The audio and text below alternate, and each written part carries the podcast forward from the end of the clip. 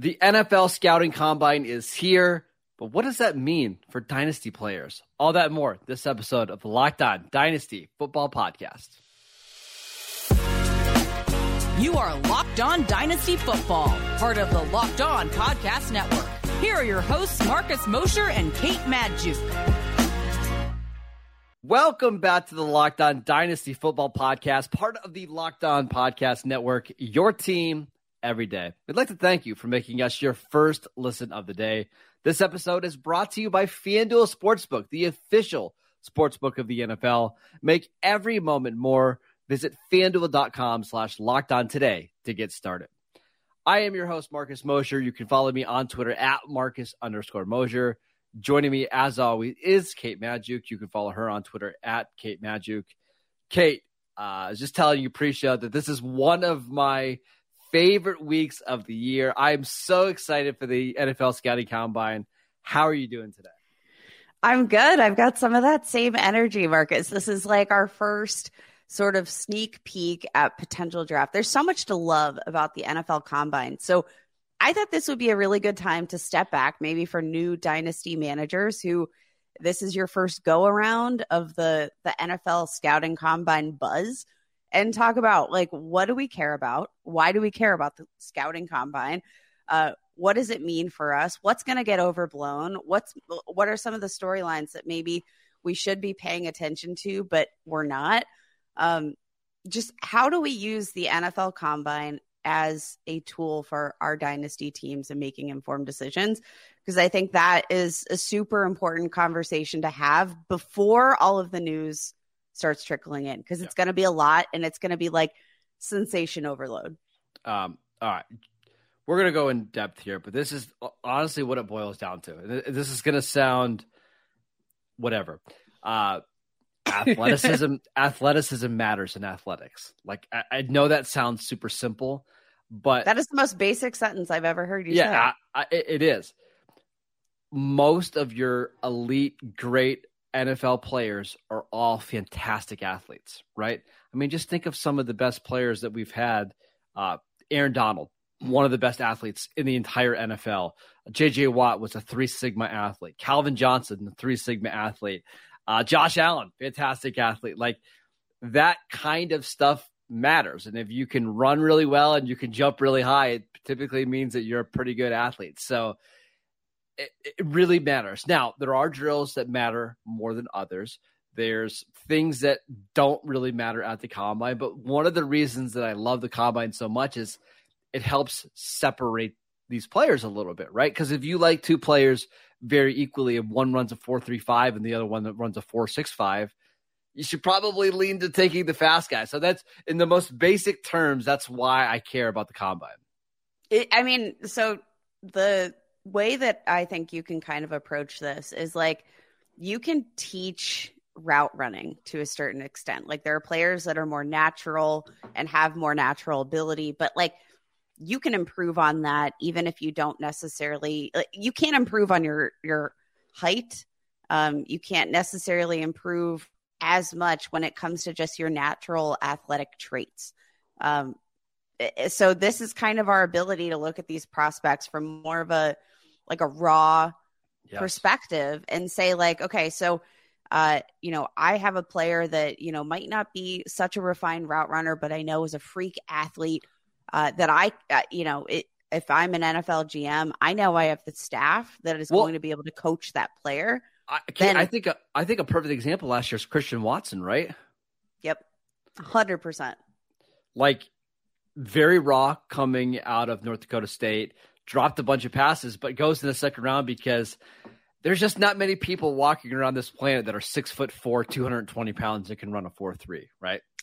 Yeah, I, I think that's uh, a great example. And, uh, you know, I've said it time and time again. I thought, uh, you know, Christian Watson was the much more raw player, uh, you know, over Romeo Doubs. I thought Romeo Doubs was more of a complete receiver, but – you can't teach Romeo Doubs to be a better athlete. Correct. Like yes. that is that is something that Christian Watson just has as an innate part of uh, his scouting profile is his athleticism. So let's hear. I I want to hear uh, Mr. Favorite Day of the Year, guys. Marcus told me he couldn't sleep last night because so he was excited. so he was so excited for the scouting combine. Uh, what drill do you think is most important uh, for dynasty managers to pay attention to in terms of evaluating players? And maybe that's different for each position that we're scouting. I mean, 40 yard dash. Like I know a lot of people like to poo poo the 40 yard dash. And hey, it's the underwear Olympics and you're never going to run 40 yards like this. I mean, it matters. Go look at the history of receivers who run like a 465 or worse. And you could basically cut all those guys out of your dynasty profile, and only one or two of those guys are going to ever hit and become fantasy relevant.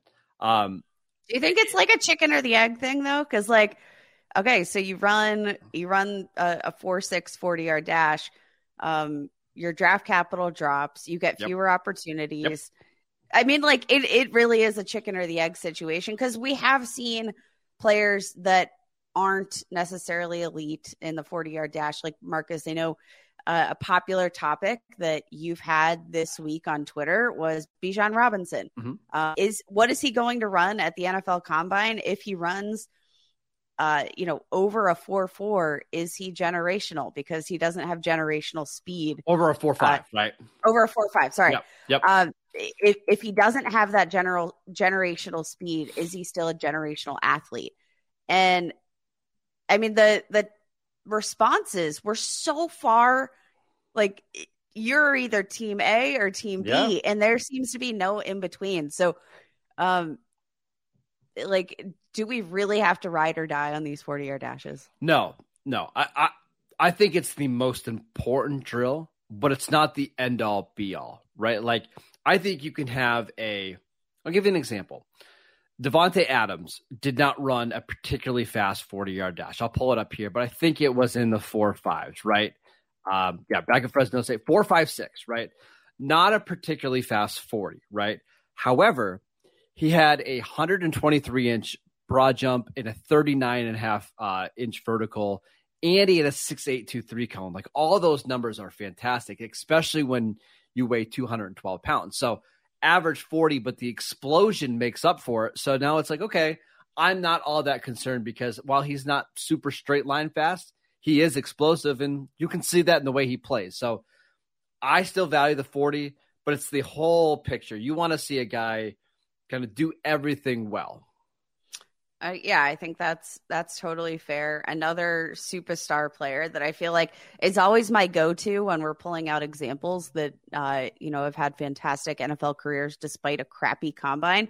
Uh, let's talk about Keenan Allen. Ran uh, yes. four seven one in the forty yard dash. That is hashtag bad. That is hashtag not good.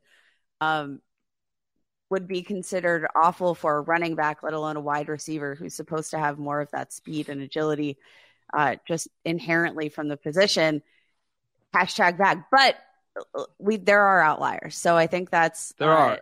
It, there's also a lot of context, and that's another part of the reason why I do love the combine is you start to get some context. So like Keenan Allen back in that 2013 draft, um, he had a bad knee that he was dealing with, and it really limited his preparation for uh, running the 40. He didn't even run the 40 at the combine. He ran it at Cal's Pro Day. It's not fast, right? But what we did see that what it did is it kind of limited where he played, right? The Chargers don't play him on the outside at all. They play him in a slot because he does have a lack of speed. He's transformed his game, and now he's one of the best slot receivers in the league. So while a 40 doesn't mean it's a you know a death knell for your fantasy prospect, it does maybe change where you have to play in the NFL. I I think that's a, a fair fair shot. Uh, I God, I love the combine. Um, I would like to. We've talked a little bit about wide receivers. We, we've talked about a little bit of what you're looking for. Next, I want to talk about what you're not looking for. So, like, I want to, I want to teach our newer dynasty managers what noise they can filter out uh, yes. of the conversation so that we know um, maybe what we have to not pay attention to, even if there's there's some buzz around it. This episode is brought to you by FanDuel. FanDuel, it's the midway point of the NBA season. Uh, it's here. It's the perfect time to bet on basketball. It's the perfect time to download. Uh, America's number one sports book. It's FanDuel because new customers get a no sweat first bet up to $1,000. That is bonus bets back if your first bet doesn't win. Just download the FanDuel Sportsbook app. It's safe, secure, and super easy to use. Then you can bet on everything and anything from money line to point scores to three pointers drained. Plus, FanDuel even lets you combine your bets for a chance at a bigger payout with the same game parlay. So don't miss the chance to get your no sweat first bet up to $1,000 in bonus bets when you go to fanduel.com slash locked on.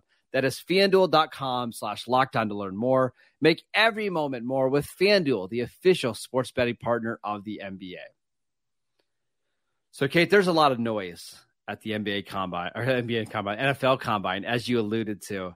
Um, I think some of it for me is like the, most pointless stuff is this team, this player met with team X and they're really excited about meeting with this team. Like that doesn't matter, right? Like everybody's going to meet with everybody. Don't get too hyped up or not hyped if your if your team doesn't meet with a, a certain wide receiver or certain tight end. Like to me, that's the biggest thing I just don't care about. Yeah, and it, it's kind of interesting because like we we still have so much time, right? Teams get a certain amount of allotted interview space.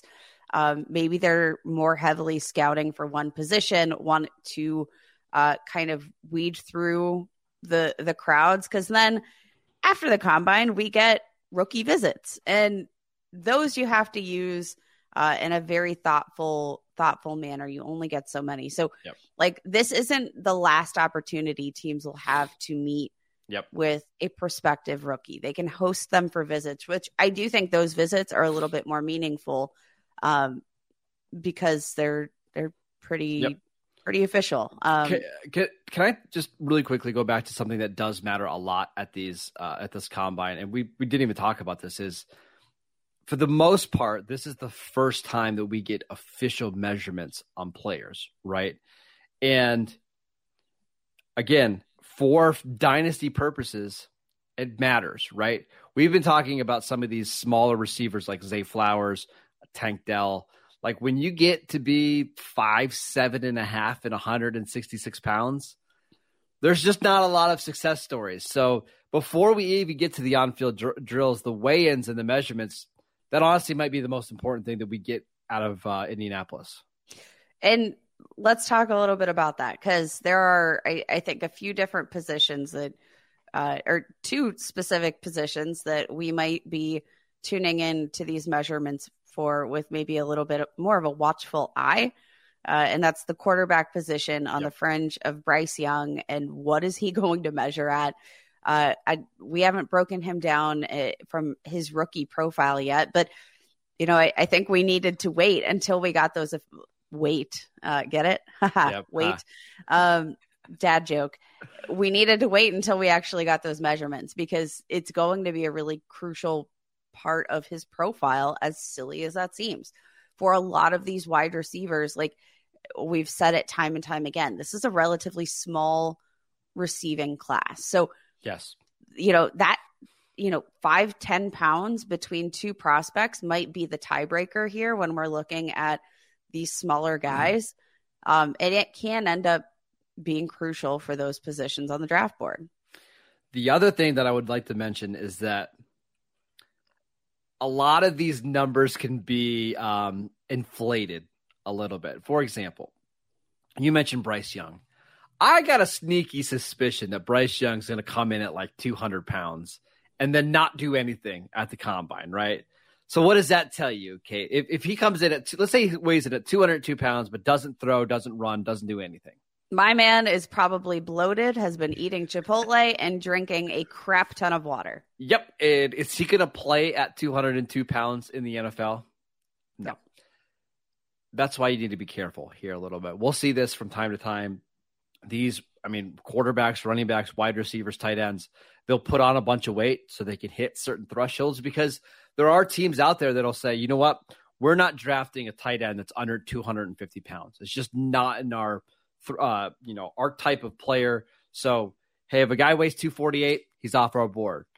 So you'll see these guys put on a bunch of water weight and then just not run, and then they'll run at their com or their pro day when they're 241 pounds. So be very, very careful of the guy that comes in way heavier than you think, but then doesn't work out.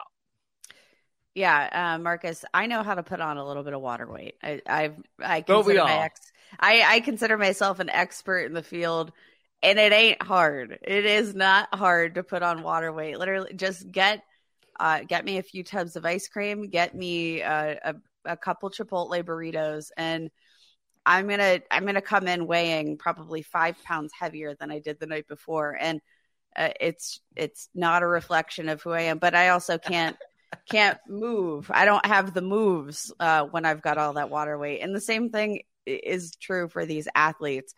Um, what player uh, from the wide receiver corps do you think is going to be most uh, affected by their measurements here at the NFL Combine. We already talked about quarterback. Mm, that's a good one. Um, what about Jordan Addison, the the wide receiver from USC? I think he's going to measure in right around five eleven. But to me, it's the weight, right? Like he was listed at 175 during the college football season and that's pretty slight. Now I know DeVonta Smith went in the first round. Was it 2021 when he weighed 170 pounds? A little bit of an out Heisman winner, a little bit of an outlier there. So if if we see Jordan Addison Addison come in at 173 and then run like a four five one, got to be honest, I'm a little concerned. Uh, on the flip side, if he comes in at 185 and doesn't run, I'll also be a little bit concerned. So there's a fine line there. I think Addison's a guy that I'm really curious to see what he measures in at and what he weighs in uh, at, at, the combine. And what, yeah, what what drills does he participate in at said weight?